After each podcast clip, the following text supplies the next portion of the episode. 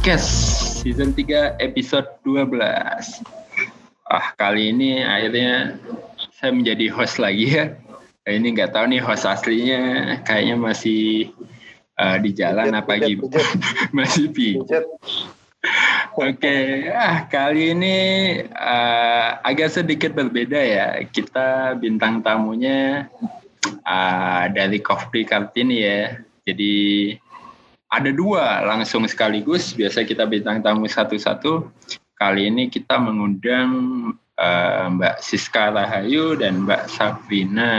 Kita sapa dulu. Halo Mbak Siska. Halo Om, selamat malam. Malam. Halo Mbak Sabrina. Ya, halo. Wah, uh, ini mau ngobrol sama Mbak Siska agak jiper sih karena poinnya jauh banget ya. Mungkin buat teman-teman yang tahu tim Oikawa ini poinnya udah tembus 670-an ya kalau nggak salah. Gimana? Gitu. Uh, poinnya 765 oh, ya. Oh, lebih tinggi. Se -se sengaja, sengaja. Iya. Oke, oke. Mungkin bisa kita tutup akun aja lah. Iyalah, nggak nggak pantas ya bahasanya. Oke, uh, mungkin uh, bisa cerita dikit gimana kabar timnya ya, sudah pasti baik ya, tapi mungkin bisa diceritain bagaimana uh, sampai game week 12 bisa menyentuh poin di atas 750 ya. Uh, uh, gimana ya, saya juga sebenarnya nggak percaya sih, agak-agak kaget juga, kok bisa gitu loh. Uh, apa hampir setiap minggu ratanya jadi sekitar 70 kalau nggak salah ya segitunya. Wow. Uh, dulu sih saya sejak game week 2 itu transfernya agak-agak agresif dan entah kenapa jadi suka banget minus. Jadi game week 2 ini uh, sejak siapa ya si DCL sama uh, Bamford itu kelihatan bagus, langsung saya beli. Dari situ uh, uh, apa namanya? Uh, transfer ke selanjutnya ya modelnya sama-sama kayak gitu. Jadi kalau misalnya ada yang bagus apalagi kebetulan kebetulan nonton terus statis, statistiknya mendukung formnya bagus habis itu uh, fixture-nya juga bagus langsung saya ambil. Dan dulu dari dulu uh, saya agak sering uh, melakukan early transfer. Jadi sorry ya yang apa sering-sering komplain gara-gara harga naik dan lain-lain. Ya itu salah satunya waduh dan, Iya. uh, ya alhamdulillah sih meskipun masih banyak salah, sebagian besar bisa dibilang agak-agak benar transfernya. Jadi meskipun uh, bukan sih, jadi uh, di samping poinnya bagus, uh, tim value-nya juga ikut naik dan itu apa ya? Jadi kayak combo gitu loh. Apalagi sekarang kalau uh, mulai pemain premiumnya mulai bagus semua ya, mau mulai on form ya. Itu kayaknya uh, tim value-nya bagus buat uh, beli minimal empat pemain premium lah buat uh, apa namanya ketahanan squad ke depannya gitu kurang lebihnya. Oke, berarti udah udah berapa kali minus nih? Aduh berapa ya? Totalnya kalau nggak salah 28 deh. Oh. Banyak, uh. banyak banget. Banyak ya? Banyak 760 banget. itu udah dikurangin 28 loh itu. Bayangkan. Coba-coba mana mana yang kemarin sering bilang tuh jangan sering minus-minus mana coba. Siapa ya? Gila. Minus nggak laki kata Mbak Siska. Tuh nggak minus nggak laki. Untuk ya. perempuan. Iya benar sih. Cuman cuman kan uh, kalau dari saya sendiri sebenarnya sih nggak pengen minus. Cuma gimana ya buat uh, bangun squad biar nggak ketinggalan kereta juga ya terpaksa minus.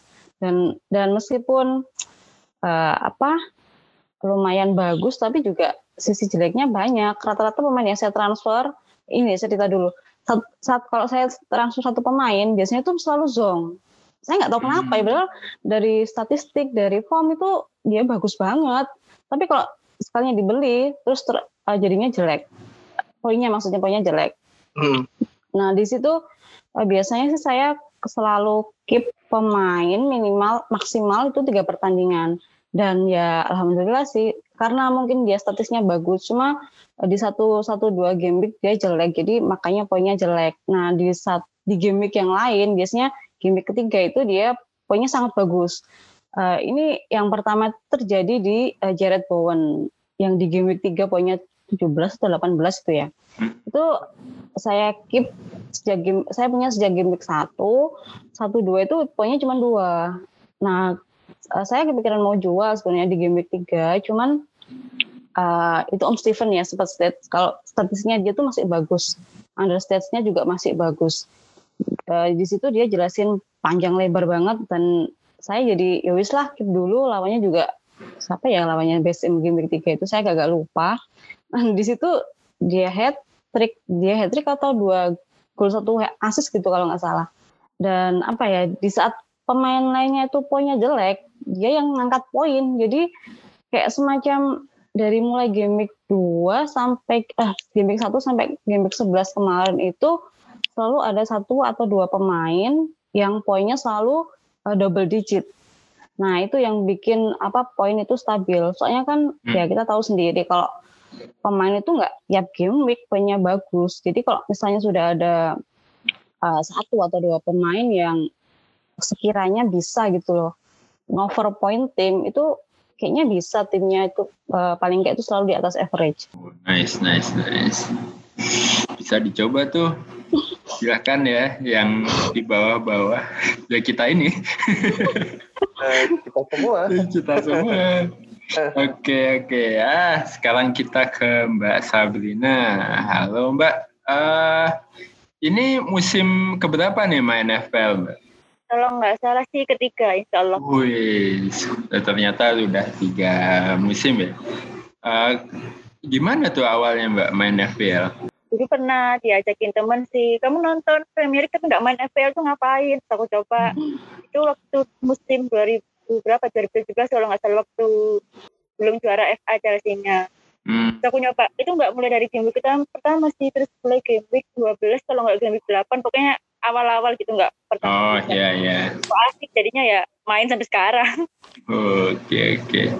Oke, kalau dari musim-musim kemarin uh, paling tinggi overall rankingnya berapa? Waduh, udah lupa kok. Berapa ya? Pokoknya terakhir itu musim lalu pernah 19 Indonesia. Terus lama-lama kayak males mager oh. gitu. Terus cuman ya banyak yang turun, sayangnya turun juga. Wah, tut fix ini kita tutup podcast aja lah, Bang. Enggak lah, ya kayak kita di sign out di menit keberapa lah ini ya. Oke oke nice nice nice. Kali lagi kayak gitu Oke okay. ah menarik nih kita narasumber kita nih. Oke okay lah. Uh, kalau dari Bang Erik gimana? Poin-poin sehat? Poin sehat, aman. Poin kemarin 81. Uh, bantu banyak. sama kaptennya KDB. Ya lumayan lah, walaupun defense-nya berantakan. Kemarin ngebuang siapa? uh, Robertson ke Chilwell, Robertsonnya nyekor malah ya kan, clean Chilwell yang enggak. Cuman rencananya sih buat jangka panjang. Sisanya aman lah, masih aman. Oke oke, kalau gue sih kemarin main 10 pemain ya, nggak pakai kiper akhirnya, ngikutin jejaknya Mbak. Hmm. Main tanpa kiper, uh, lumayan sih 77 ya, ketolong Son dan Kane. Ya sisanya ya sosok lah. Pemain premiumnya emang Son Duncan kebetulan kapten Son juga. Dan transfernya Jota ya. Terjebak dengan si Jota aduh. Iya grilis out Jota in. Ya nol ganti satu ya. Masih plus lah satu. Lumayan. Ya udahlah. Ya harapannya sih buat Fulham besok ya. Semoga main lah ya. Oke, kalau Mbah gimana Mbah? Timnya Mbah? Biasa 67. Um, cuman KTP sama Sterling sih yang kasih poin lebih lainnya. Ampas. Cuman untungnya panah merahnya nggak terlalu jauh Pak, cuman turun 30 ribuan jadi ke 936 kayaknya. Oke, oke. Ketawain loh, turun tiga puluh ribu sedikit. Ketawain loh, mbak. Ini tiga puluh ribu loh.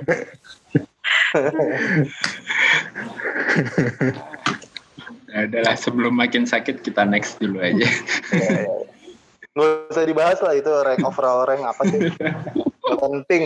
Oke, okay, ya, mungkin kita promo sedikit ya. Jadi uh, Kofli untuk pertama kalinya mengadakan Kofli Awards ya untuk annual Kofli Awards untuk pertama kalinya.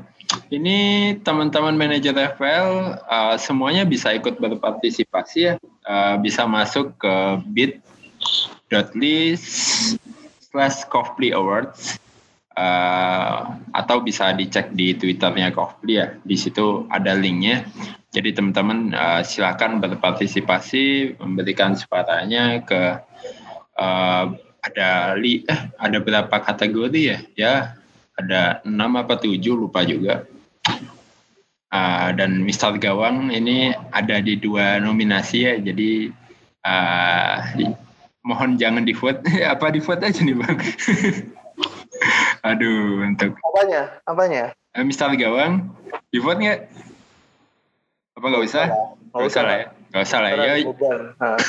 ya ya pokoknya uh, join Coffee Awards uh, nanti akan ditutup tanggal 20 ya, tanggal 20 jam 8 malam dan akan diumumkan tanggal 23. Jadi stay tune aja di Twitternya Kopli. Ada info yang kurang mungkin Mbak Siska kalau aku kelewat ini? Uh, dari Kopli Kartini sendiri kebetulan juga masuk nominasi sih. Uh, jadi ya ngingetin aja uh, buat teman-teman yang belum vote ya kali aja pengen ngevoting uh, konflik KTD gitu kan ya kali aja cuman uh, apa uh, umumnya sih yang penting ikut partisipasi voting dulu demi kemajuan FPL Indonesia gitu. Oke mantap. Oke nah dengan adanya bintang tamu di sini nggak mungkin lah kita nggak ngebahas Kofli Kartini ya tadi udah sempat disinggung juga Nah, mungkin uh, bisa diceritain, monggo mau dari Mbak Siska atau Mbak Sabrina tentang konflik Kartini ini apa sih mungkin buat teman-teman yang belum tahu dan uh, sekarang uh, sudah berkembang sejauh apa sih konflik Kartini atau mungkin ada teman-teman uh, wanita manajer FPL wanita yang kebetulan mendengarkan ini walaupun sepertinya nggak ada ya. ya ya terus kalau mau bergabung gimana caranya? Oke, silakan. Uh, mungkin dari saya dulu saya jelasin uh, secara singkat aja ya. Nanti uh, teknis gabung dan lain-lain biar dijelaskan Sabrina. Jadi dulu kan uh, padahal yang ngasih ide itu BTW Kang sendiri loh. Yang ngasih ide buat apa buat bikin uh, konflik Kartini.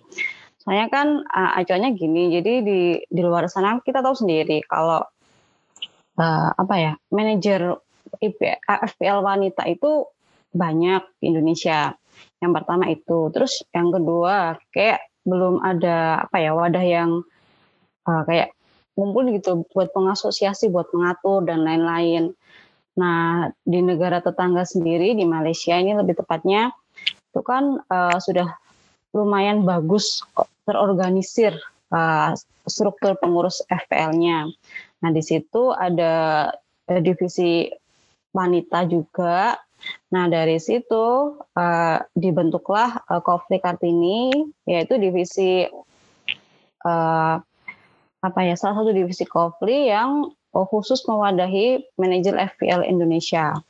Nah, dari Konflik Kartini sendiri uh, diharapkan sih uh, selain buat uh, berkumpulnya para manajer FPL wanita juga uh, kita bisa sharing-sharing di situ uh, bisa bikin liga sendiri liga khusus Kartini terus uh, juga um, apa ya kayak semacam uh, kita bisa apa ya selain sharing FPL juga sharing bola atau sharing hal yang hal yang lainnya kayak gitu nah diharapkan dengan terbentuknya Kartini uh, FPL manajer FPL wanita di Indonesia itu uh, semakin bagus, semakin berani ngomong, semakin vokal, entah di mana pun di grup WhatsApp paling kecil atau mungkin bisa di medsos.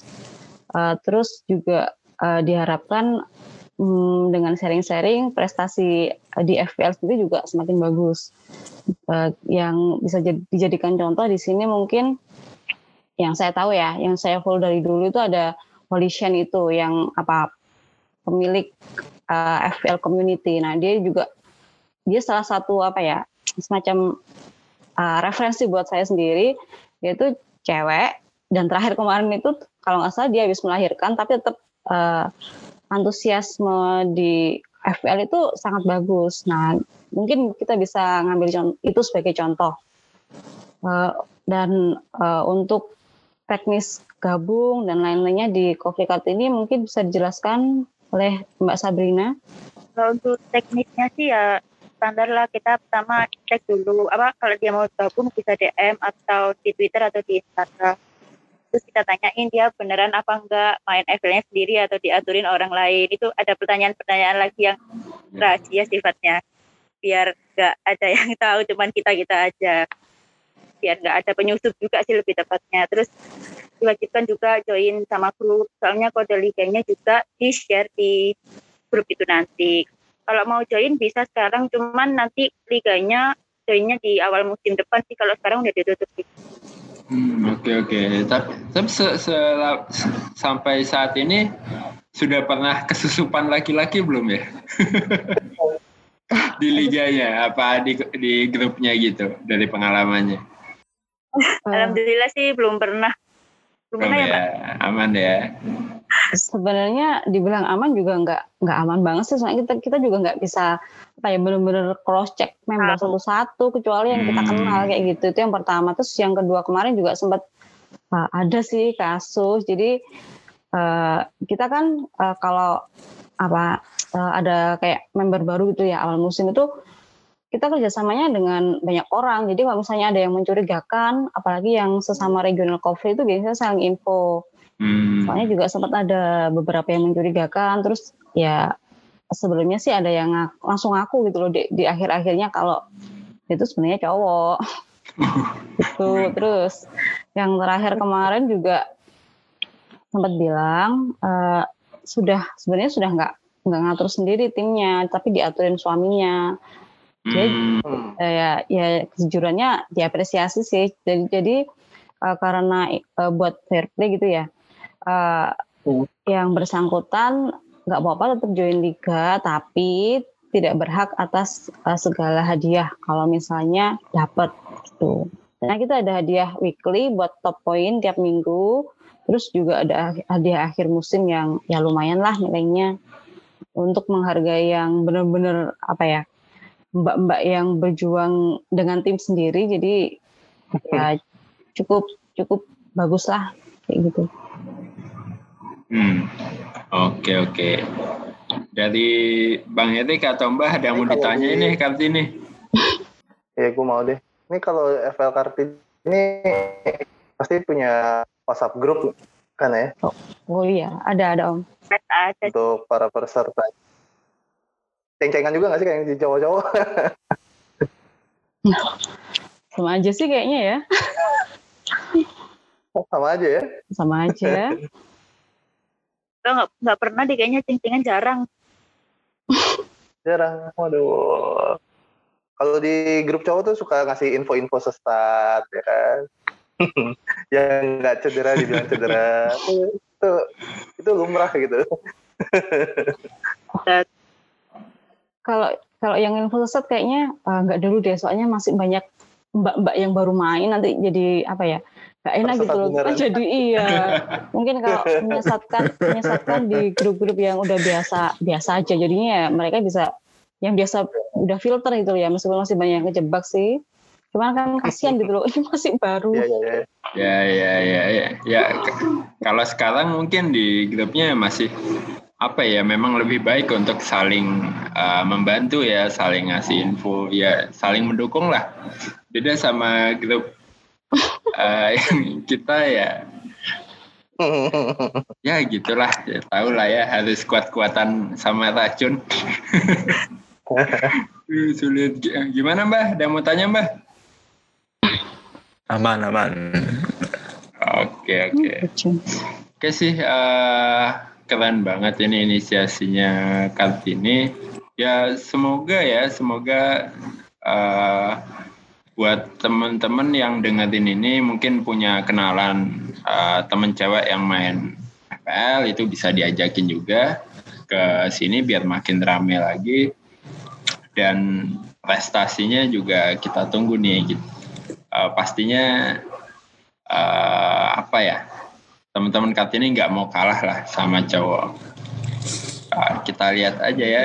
Uh, tadi udah cek-cek data ya. Ju juara kelas juara satunya Pandawa masih kalah jauh sama timnya Mbak Siska Oikawa. Jadi ini uh, mungkin musim ini sih akan menarik sih kalau misalkan uh, satu Indonesianya cewek. Wah. amin ya, amin ya. Amin ya Allah, amin. Semoga ya. Ah, oke okay, oke okay, oke. Okay. Nice. Iya dong. BTW logonya bagus sih. Menarik ini logonya. Oke. Okay. Kita next dulu. Nah, kita masuk nih ke game week 12. Ini seperti apa? Uh, Oke, okay. kalau nama pertama yang pingin gue bahas sih Bang Ford ya. Kenapa? Karena harganya murah 6,1 kayaknya untuk di harga 6 eh, di posisi apa pun itu ya, yang value-nya paling bagus sih Bamford ya.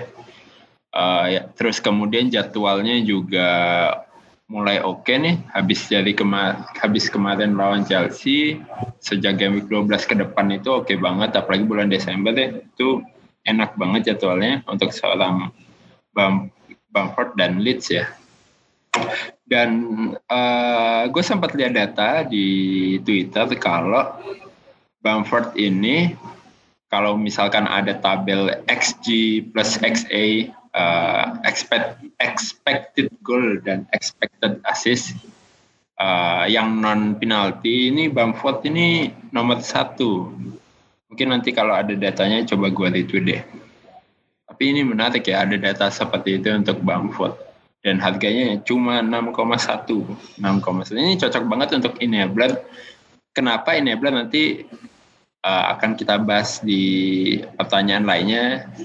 Uh, kita lihat game week kemarin premiumnya gacor semua ya. Jadi uh, seketika kita merasa ingin memiliki semua premium ya. Itu ada KDB ada Sterling, ada Bruno yang cuma main 45 menit tapi dapat dua bonus poin Kemudian ada ya salah Ispek, ada Fardi juga gol di menit akhir, Son dan Ken dua-duanya uh, kombonya tetap mantap ya walaupun big match lawan Arsenal.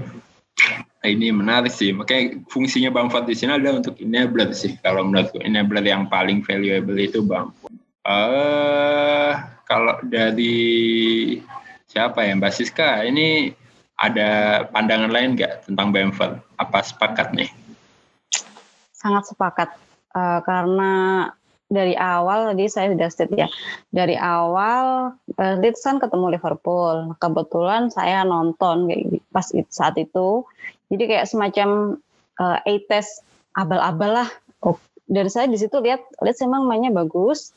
Apalagi Bamford ya meskipun dia kadang-kadang itu apa ya klinis nggak nggak begitu klinis. Banyak banyak change terbuang kayak gitu banyak. Cuman uh, emang kalau dilihat dari segi harga worth it banget dengan harga segitu uh, dan untuk saya sendiri sudah punya Bamford sejak game week 2 dan sangat uh, lumayan lah buat ngatur poin apalagi yang dulu kepemilikannya nggak begitu tinggi ya kalau nggak salah terakhir itu saya lihat uh, overall itu overall atau top top eh, uh, 10 k ya itu cuma 23 persen. Nah itu hmm. cukup cukup bagus buat uh, ngatrol peringkat. Pagi kalau uh, dia meledak hat trick kayak pas ketemu siapa kemarin itu On Villa apa ya? Nah Villa ya kalau nggak salah yeah. ya. Nah itu itu jarang yang punya jadi ya uh, uh, bagus lah buat ngatrol peringkat gitu. Hmm, oke okay, oke. Okay. Kalau Mbak Sabrina gimana? Sepakat? Di awal musim sih aku dari riset tentang Bamford ini kan, ternyata kalau nggak salah dia top score lihat waktu di Champions League. Ya. Nah itu aku udah punya daya dari game satu sih. Terus hmm. kapan hari juga sempat blank berapa kali? Empat kali kalau nggak tapi ya tetap aku keep juga. Lumayan juga harganya nggak terlalu mahal. Terus tampilannya juga bagus. Kemarin Mandy aja dijebol sama dia. Iya. Yes, yes, yes. Iya sih untuk Bamford ini ya mungkin kemarin uh, banyak yang ragu karena emang jadwalnya susah. Karena juga uh, gimana ya dengan harga pemain 6,1 ya kita harusnya maklum lah kalau blank ya. Kita nggak boleh berekspektasi dia setiap game week selalu mencetak gol ya. Jadi ya tepat sih. Ya udah kalau emang blank ya terima terima aja lah. Karena memang uh, uh, memang dengan harga segitu mungkin kita ekspektasinya ya misalkan dalam sebulan sekali hat trick yang lainnya blank itu ya itu udah cukup bagus untuk pemain harga 6 Oke, uh, kita lanjut yang selanjutnya aja.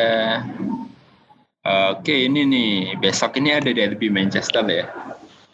Uh, dan ada dua premium yang uh, menjadi target utama para manajer FPL. Yang pertama ada KDB, yang kedua ada Bruno Fernandes. Ini mereka akan berduel uh, di kandang siapa ya? Di, di Old Trafford ya? Old hmm. Trafford. Di Old Trafford. Oke. Okay. Menurut Mbah, ini gimana Mbah prediksinya untuk derby Manchester ini? Kira-kira yang akan lebih bersinar ini KDB apa Bruno Mbah?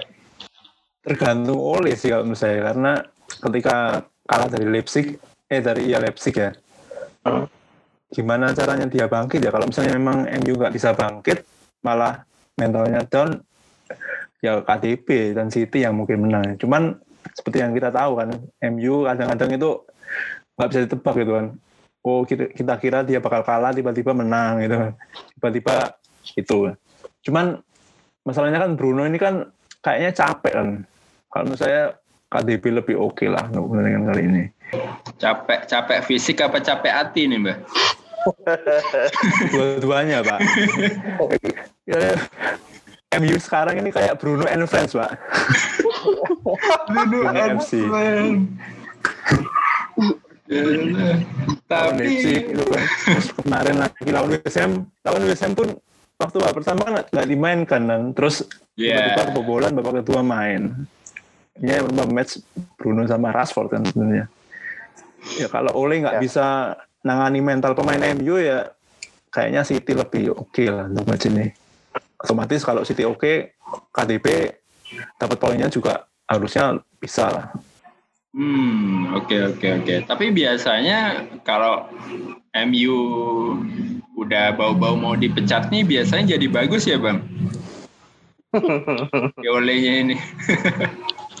Cuman kalau di Twitter belum trending nih. Jadi kalau di Twitter udah trending oleh out, biasanya dia mainnya oke okay dia. Tiba-tiba ngerasa pekerjaannya beneran terancam gitu. Cuman belum trending nih, jadi belum ya. Dan Mungkin yang dan, dan yang sedikit menarik karena City performanya lagi mulai agak baikan gitu ya. Hmm. Uh, dua game week terakhir dan gue sepakat sama Mbah sih si Ver, si Bruno tuh dari apa ya dari akhir musim kemarin ya kayak nggak pernah istirahat tuh buat MU dan beneran kayak Mikul ngebawa tuh tim sendirian gitu. Yang game kemarin tuh yang paling jelas ya masuk babak kedua. Tuh kalau si siapa? Haller ya. Nggak tiba-tiba hmm. kepleset ngelihat setan. Dua kosong kelar sih menurut gue itu. Ya maksudnya apa ya? Hmm.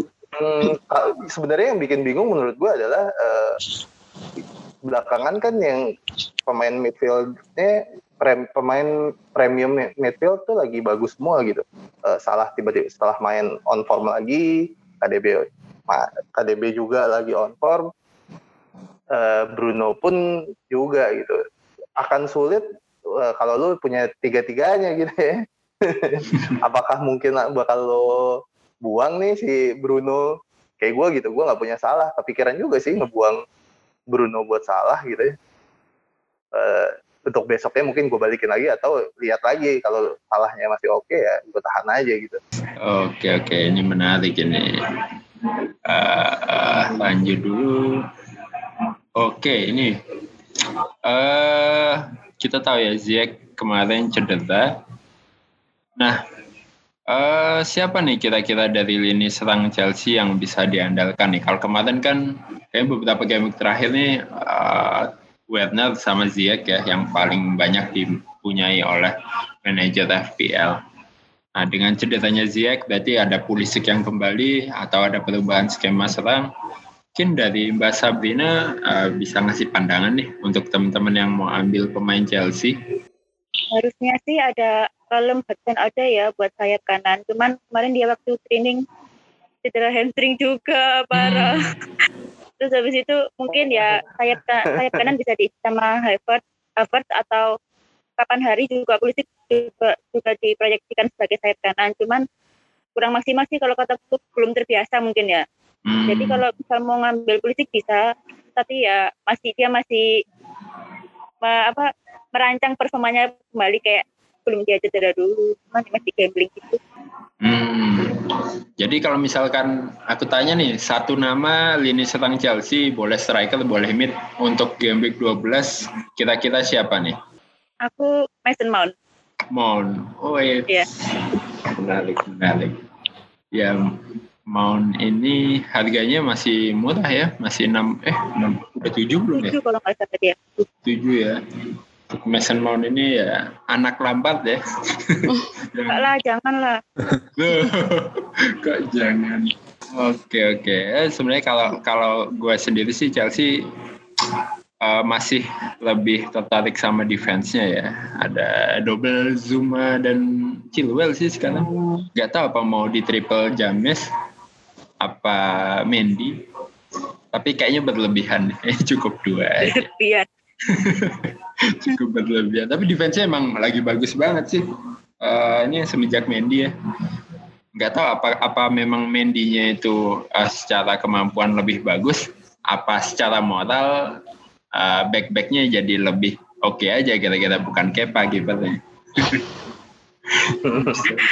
Semalam satu satu shot satu gol parah kayak ya Allah. efektif ya, efektif. Gak gitu konsep efektif ya. Mungkin uh, striker lawan kalau ngelihat tim sheetnya Chelsea duluan udah senyum-senyum aja kalau wah kipernya kayak apa nih. senyum-senyum dulu. Iya, kayak easy banget kalau kipernya Kepa kadang uh, udah tiga empat lapangan di shoot aja tuh. Wah Kepa ini. Oke oke. Tapi okay. teorinya kemarin teorinya uh, bener lagi tuh. Uh, hmm. Chelsea sering clean sheet kalau lawan tim Big Six ya. Hmm. Justru pas ketemu tim di bawah di luar 10 besar malah jarang clean sheet kan. Hmm. Kemarin ketemu Leeds ya clean sheet lagi. Iya. Yeah. Waktu lawan MU ketemu Spurs. Clean eh, MU bukan enam besar ya. uh, iya iya kemarin lawan Sheffield ya.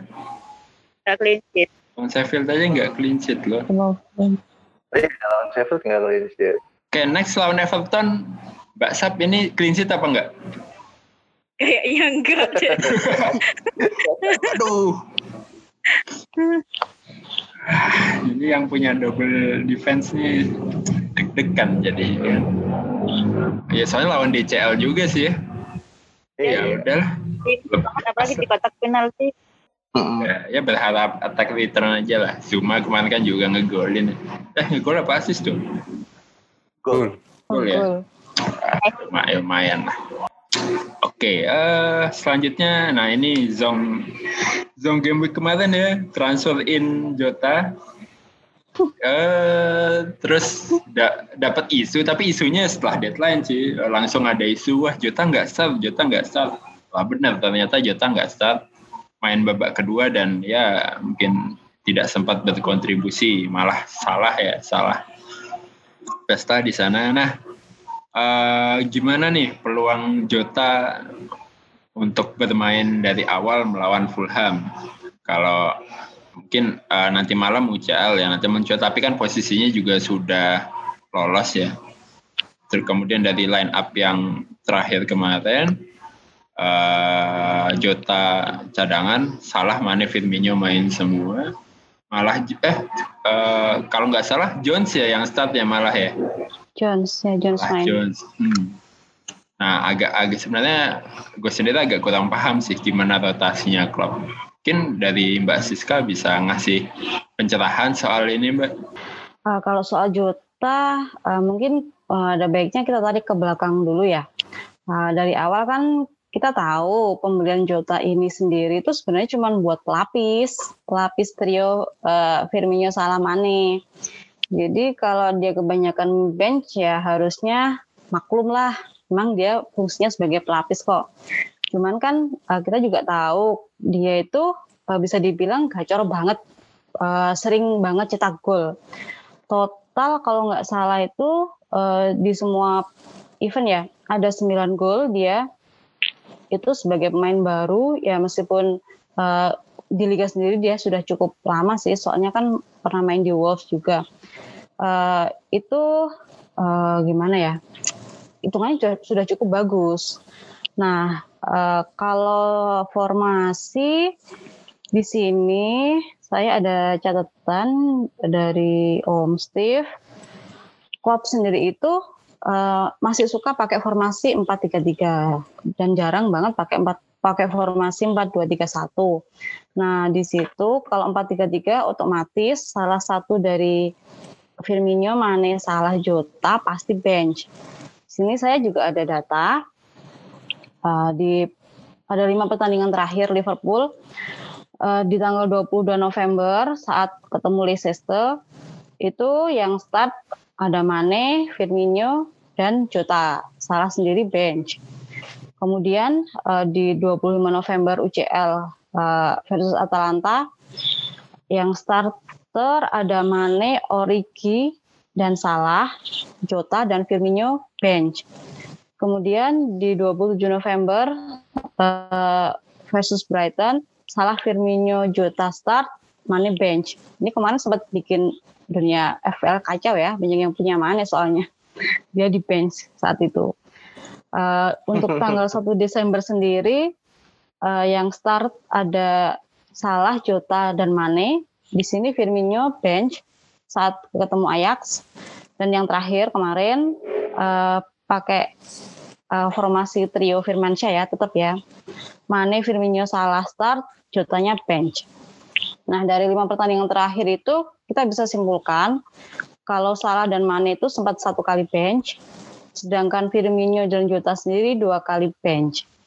Uh, dan uh, kalau kita tarik kesimpulan lagi, urutan uh, starternya Jota seperti ini. Di tanggal 25 November dia bench, kemudian pertandingan selanjutnya 27 November dia start starter, 1 Desembernya dia juga starter, yang terakhir kemarin dia bench saat uh, bertemu Wolves. Dan uh, melihat apa ya posisi Liverpool sudah lolos UCL dan kalau nggak salah Klopp juga apa ya bakal menurunkan squad-squad muda nanti uh, pas ketemu Midtjylland. Besar kemungkinan Jota akan starter.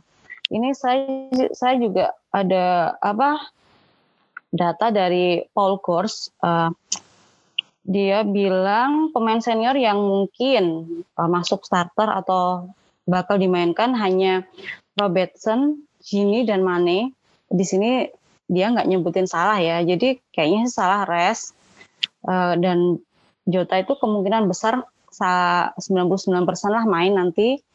Uh, un jadi uh, untuk ketemu Fulham sendiri mungkin sih saya mikirnya eh, saya prediksi uh, kayaknya Jota ini juga bakal bench nanti tetap pakai trio Firmansyah di uh, match versus Fulham. Hmm, oke okay. kesimpulan yang menarik dan memberikan penyesalan ya. Aja ngambil Jota. Kenapa menyesal? Loh, mending diemin aja, grilis aja buat besok ya. Ya, tergoda fixture tapi lupa kodratnya Jota memang iya. Dia sebagai pelapis ya tolong. Jadi tolong dimaklumi. Tapi uh, kalau misalnya ditarik ke depannya lah ke, ke depan sekarang bukan ke belakang dengan jadwal Desember yang sangat padat uh, dan rotasi yang sudah saya sebutkan tadi ya di lima pertandingan terakhir sangat mungkin juga Jota start. Uh, tapi kalau lawan Fulham saya nggak nggak yakin sih uh, uh, setelah lawan Fulham kan ada ketemu Spurs ya Liverpool ya. Nah ini yeah. Spurs uh, bisa dibilang big match ya. Di situ sih saya yakin banget yang turun itu tetap trio Firmansyah. Gak mungkin gitu loh lawan Spurs itu tiba-tiba juta yang main.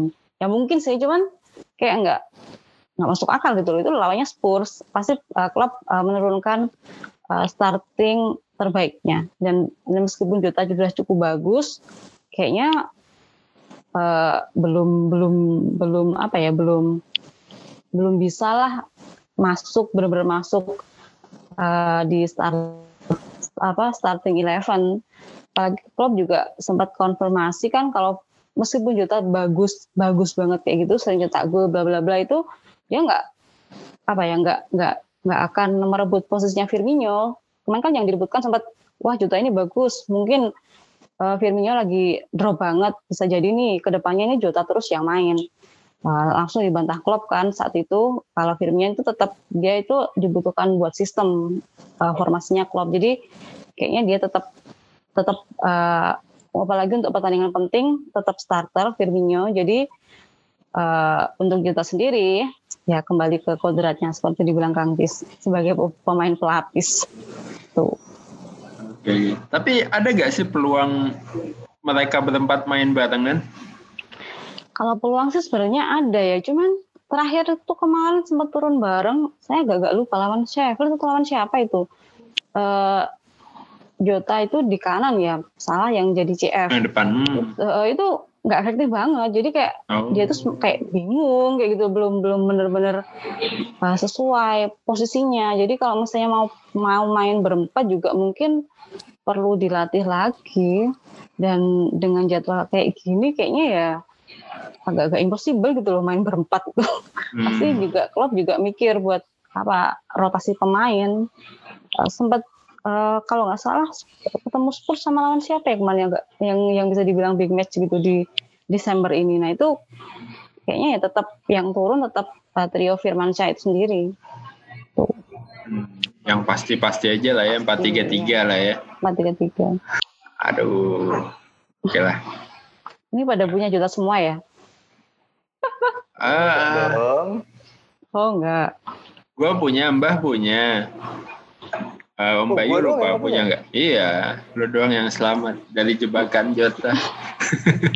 Iya, tapi, tapi emang huh?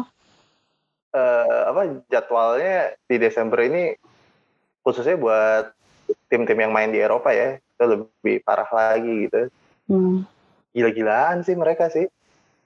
Liverpool, City, MU, Chelsea, Spurs, lo najis sih. Sebulan bisa main 8-9 kali gitu apalagi Desember juga ada Karabau ada Karabau juga gitu. Aduh pecah sih. Maksudnya ya bener bener kata Mbak Siska sih emang. Sesuai porsinya emang.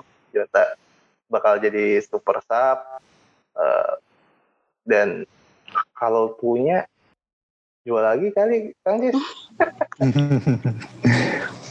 Kalau saya sih uh, ya kalau masih punya Jota uh, ya agak harganya agak-agak mahal sih ya. Buat buat bench itu kayaknya sayang. Cuman uh, nah itu tadi nggak susah gitu diprediksi dengan pertandingan kayak gini jadwal padat kayak gini. Tapi uh, kalau lihat lawan-lawannya lumayan hijau ya. Selain Spurs hmm. tentunya itu dia kayaknya meskipun super sub kalau dilihat dari awal musim mungkin bisa satu atau dua gol meskipun sebagai super sub. Jadi kalau saya sendiri sih, saya sendiri itu mungkin ya udah saya di, di keep aja dulu. Gimana Mbah? Di keep aja berarti Mbah?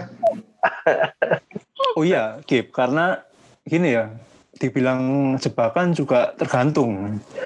Kalau yang beli Jota terakhir-terakhir ya tentu jebakan ya. Tapi kalau misalnya memang beli di waktu harga masih oke, okay, ya dan bisa merasakan hasil poinnya ya di, bisa dibilang jebakan yang enggak juga sebenarnya. Nah, cuman masalahnya kan game time ini kan. Saya setuju sama Mbak Siska ya, apa dengan uh, resiko rotasi seperti ini harga 6,7 sekarang ya. Harga sekarang 7 ya. 7. 7 itu kemahalan sih untuk pemain yang rotasi ya. Uh, cuman untuk pemain mid Liverpool di harga segitu dengan potensi menyerang yang kayak Jota nggak ada lagi kan mid Liverpool mahal-mahal nah masuk rota masuk bulan Desember yang penuh rotasi ini mungkin menurut saya Jota masih punya peluang sih untuk kasih kontribusi saya setuju sama Mbak Siska tadi Nice, nice. Ya, semoga lah ya. Ya, semoga walaupun sobat sub, Nah, walaupun oh. sobat sub, eh, adalah satu asis nggak apa-apa lah. Mungkin lebih oke kalau di eh, itu Kang di combo sama salah mungkin ya salah Jota itu. Betul. Nah, Banyak ya, juga ya, ya. combo salah Jota. Nah, ini nih, ini Ya, bridging kalau gitu masuk akal tuh. Kalau gitu masuk akal tuh.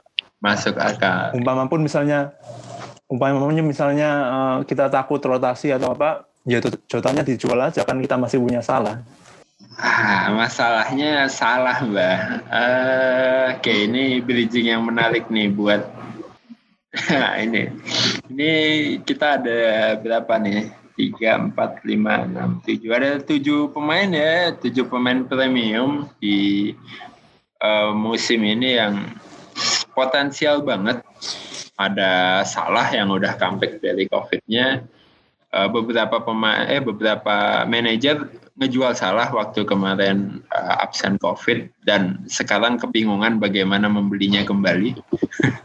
Kemudian ada duo Son dan Kane yang sampai kemarin pun masih uh, sangat baik ya.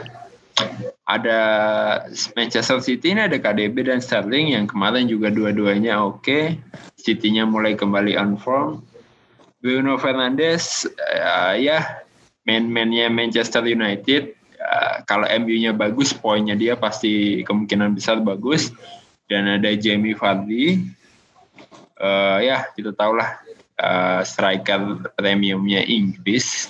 Kemarin juga cetak gol ya, walaupun di menit-menit akhir sampai nyeleding apa tiang corner, saking semangatnya kena kartu kuning deh. Nah, eh, tapi kan rasanya kita nggak mungkin tuh punya tujuh pemain ini dalam tim kita ya. Berapa duit nih? 70 udah tujuh hampir 70 sendiri nih punya mereka mereka semua dalam satu tim. Dan eh, slot juga ya eh, ini berarti yang striker kan ada Fardi sama oh Fardi sama Kane. Kane. sisanya ini midfielder tuh 2 3 4 5 apakah bisa punya mereka front seven kita mereka bertuju? Apakah mungkin kan rasanya sulit ya? Kecuali back sama kipernya ampas semua mungkin bisa nah mungkin idealnya kita punya tiga atau empat lah untuk di tim FPL kita supaya tetap bisa balance di lini yang lain nah ini kita udah masuk bulan Desember nih bulan sibuk mungkin sampai awal Januari eh Anda cuma bisa pilih empat ya memang sepertinya cuma bisa pilih empat. Kira-kira uh, siapa aja nih yang akan dipilih dan mungkin kalau bisa kasih alasan boleh atau kalau mau pilih aja juga boleh. Kita mulai dari Mbak Sabrina dulu. Silakan Mbak. Kalau aku sih empat ya tadi. Kalau Ya, aku empat. pilih ada KDB, ada Salah, Son sama Bruno. Karena udah pasti kalau KDB itu key, key playernya City. Salah udah jelas ya, soalnya saya juga punya kalau Salah. Hmm. Kalau Son, kalau kalau Spurs itu bisa pilih salah satu sih mau Son apa Kane. Kalau mau dua-dua juga nggak apa-apa. Kalau kalau Bruno udah jelas dia sulit Mourinho main tanpa eh Mourinho oleh main tanpa dia itu apalagi dia udah gendong satu tim gitu selama sejak musim pertengahan musim lalu. Aku itu empat itu. Oke, salah KDB, Bruno dan ya salah satu antara Son dan Kane. Menarik, menarik. Eh, Mbah, gimana Mbah? KDB dua salah ya, tiga Bruno, eh, empat Kane. Karena lebih percaya Kane ketimbang Son ya. Hmm. Oke oke ya mirip-mirip nih. Oh.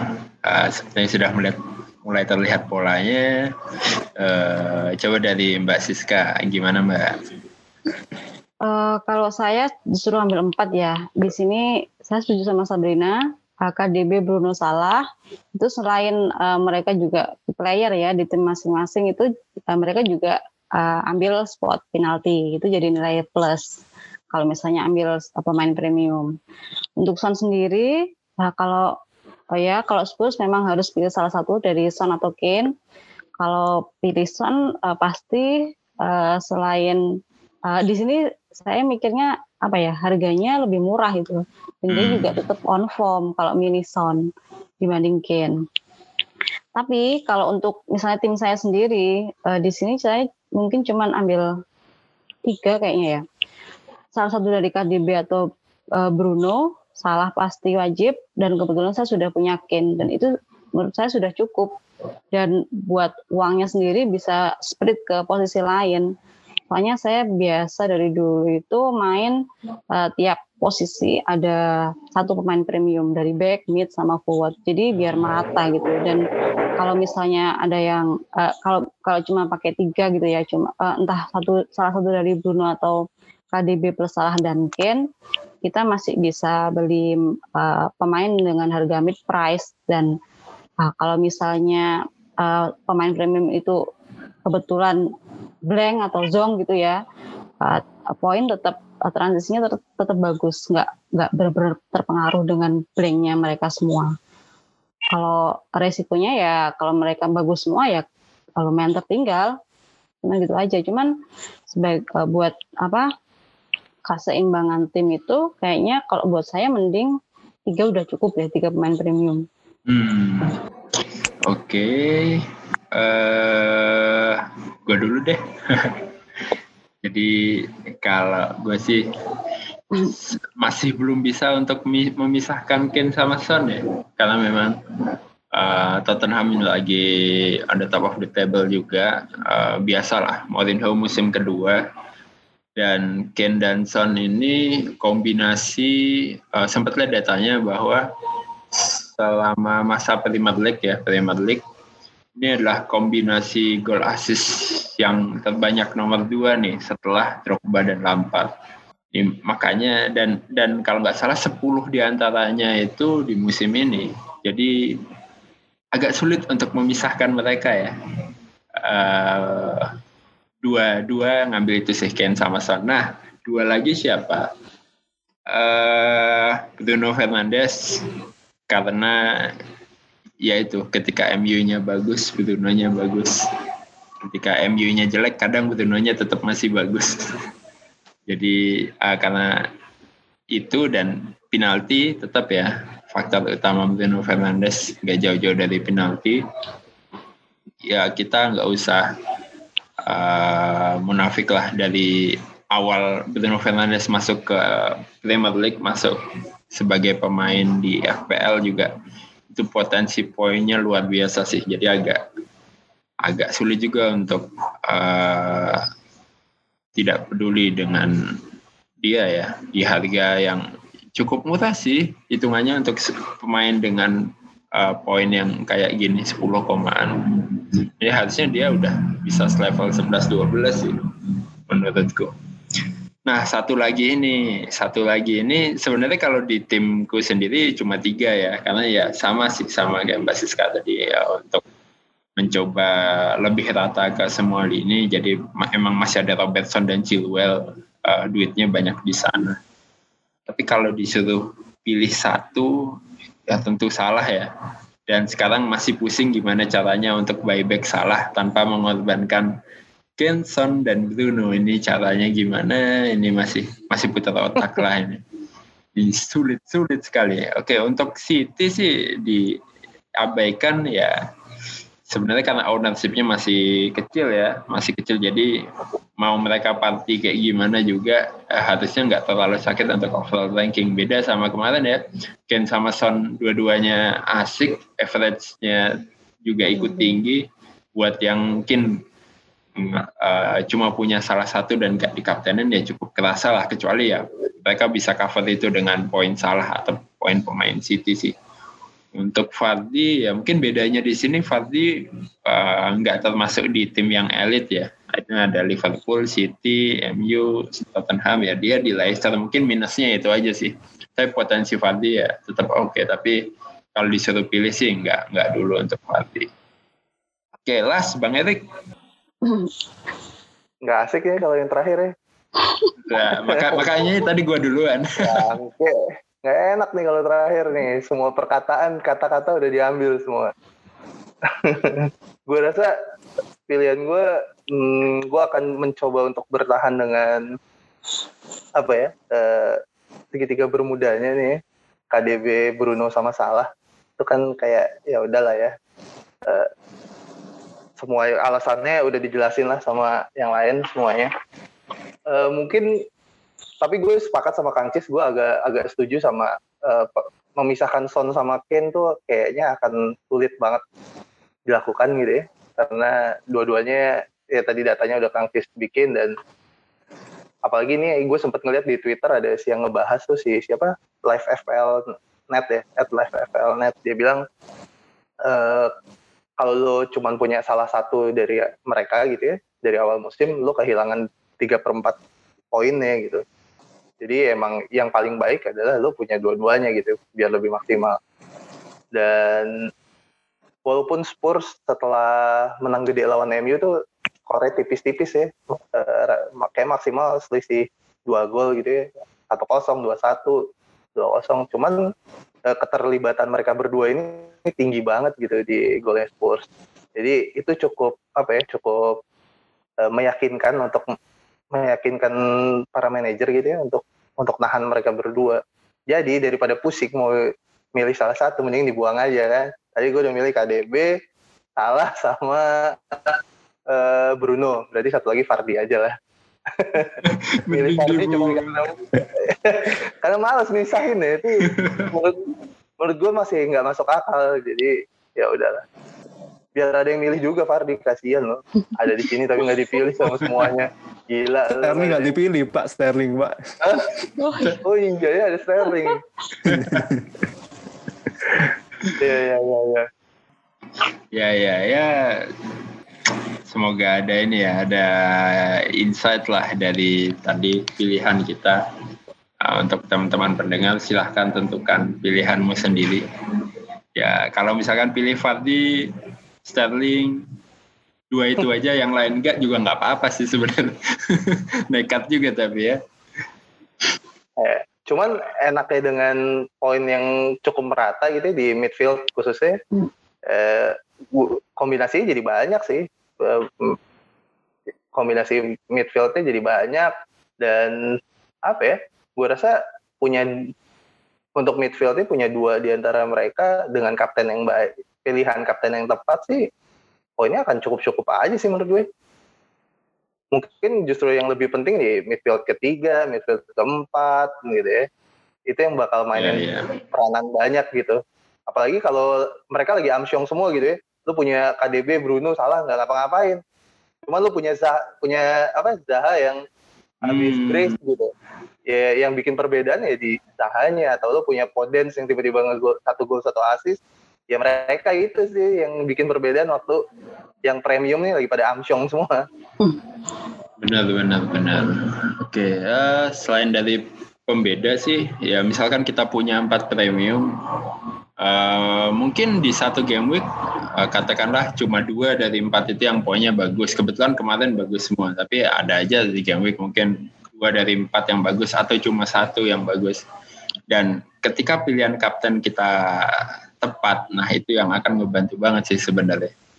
Nah, makanya kita ngomongin calon kapten dari banyak pemain premium tadi nggak uh, harus pemain premium itu tadi sih sebenarnya. Untuk di game week 12 siapa nih kira-kira calon kapten yang direkomendasikan untuk poin untuk yang dapat poin tertinggi di game week 12 nggak harus yang ada di tim kita masing-masing cuman dari semua nama yang ada siapa sih menurut kalian calon kapten untuk game week 12 kita mulai dari Mbah dulu silakan Mbah dan game week 12 ya karena udah beli salah ya kapten salah sih harapannya ya supaya main dulu lah lawan Fulham.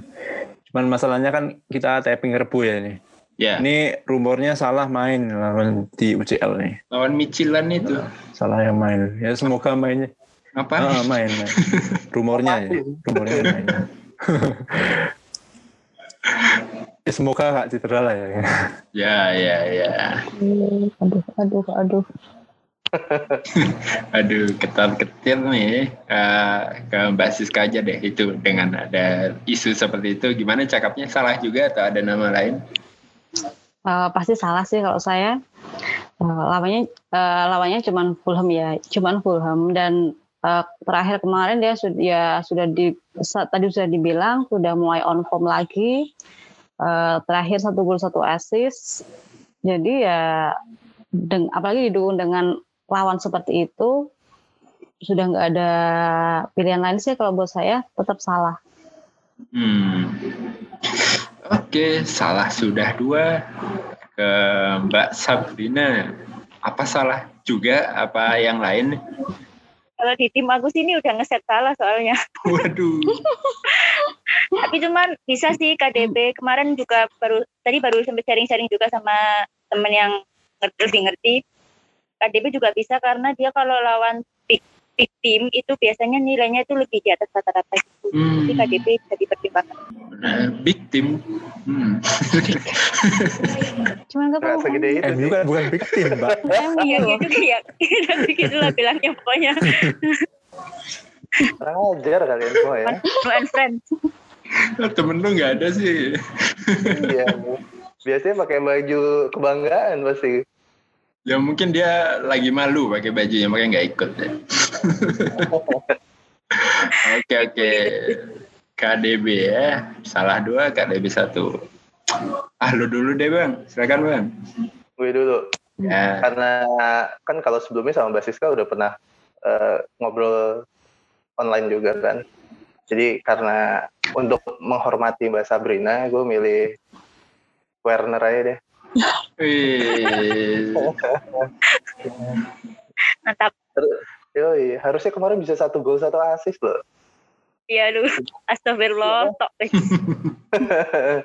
Cuman eh, sebenarnya gue yang agak mengkhawatirkan adalah kembalinya Giroud sih buat gue ya. Karena gue tipikal yang lumayan suka gitu sama pemain-pemain model kayak Giroud gitu ya. ya yang nggak ngapa-ngapain tapi positioningnya bagus gitu. Walaupun punya 10 kesempatan yang gol cuma satu, cuman at least gol gitu.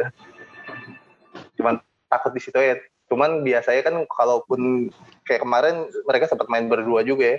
Werner main di pinggir, Giroud di nomor 9. Gue rasa sih Werner punya peluang sih. Hmm, Oke oke, lumayan cukup diferensial juga ya Kapten Werner. Ah, ah. Oke, gua terakhir masih sama Son, always Kapten Hangmin. Ya, eh sebenarnya always Kapten salah menarik ya karena salah udah kembali. Cuman Son bisa membuktikan lah bahwa dia juga pantas untuk selalu dikaptenkan ya. Next ngelawan Crystal Palace yang ya dibandingkan MU dan City yang saling bertemu sebenarnya uh, agak goyang di salah juga sebenarnya. Cuma uh, mungkin Liverpool sih bisa nge-split ya. Harapannya sih poinnya nge-split ya tiba-tiba Mane kah atau Jota kah. Jadi kalau kalau Tottenham kan ya udah Sal, Son dan Kane kemungkinan besar dua itu. Dan ya supaya konsisten aja always kapten Hangmin. Ya emang golnya Son juga bagus sih kemarin ya makin pede aja untuk next game. Ya, Ya merekomendasikan dan di tim sendiri juga kapten Son sih sepertinya. Gimana gimana? di dasar lubuk hati lo gue tahu pengen salah sih. Cuma lo nggak tahu aja cara masukinnya gimana kan. Gue juga lagi mikirin sih gimana nih cara masukin salah. Iya, iya gue cuma cari pembenaran sih biar nggak sedih-sedih banget gitu nggak punya salah. Iya, ini lagi mikir gimana diacak-acak nih biar bisa punya salah.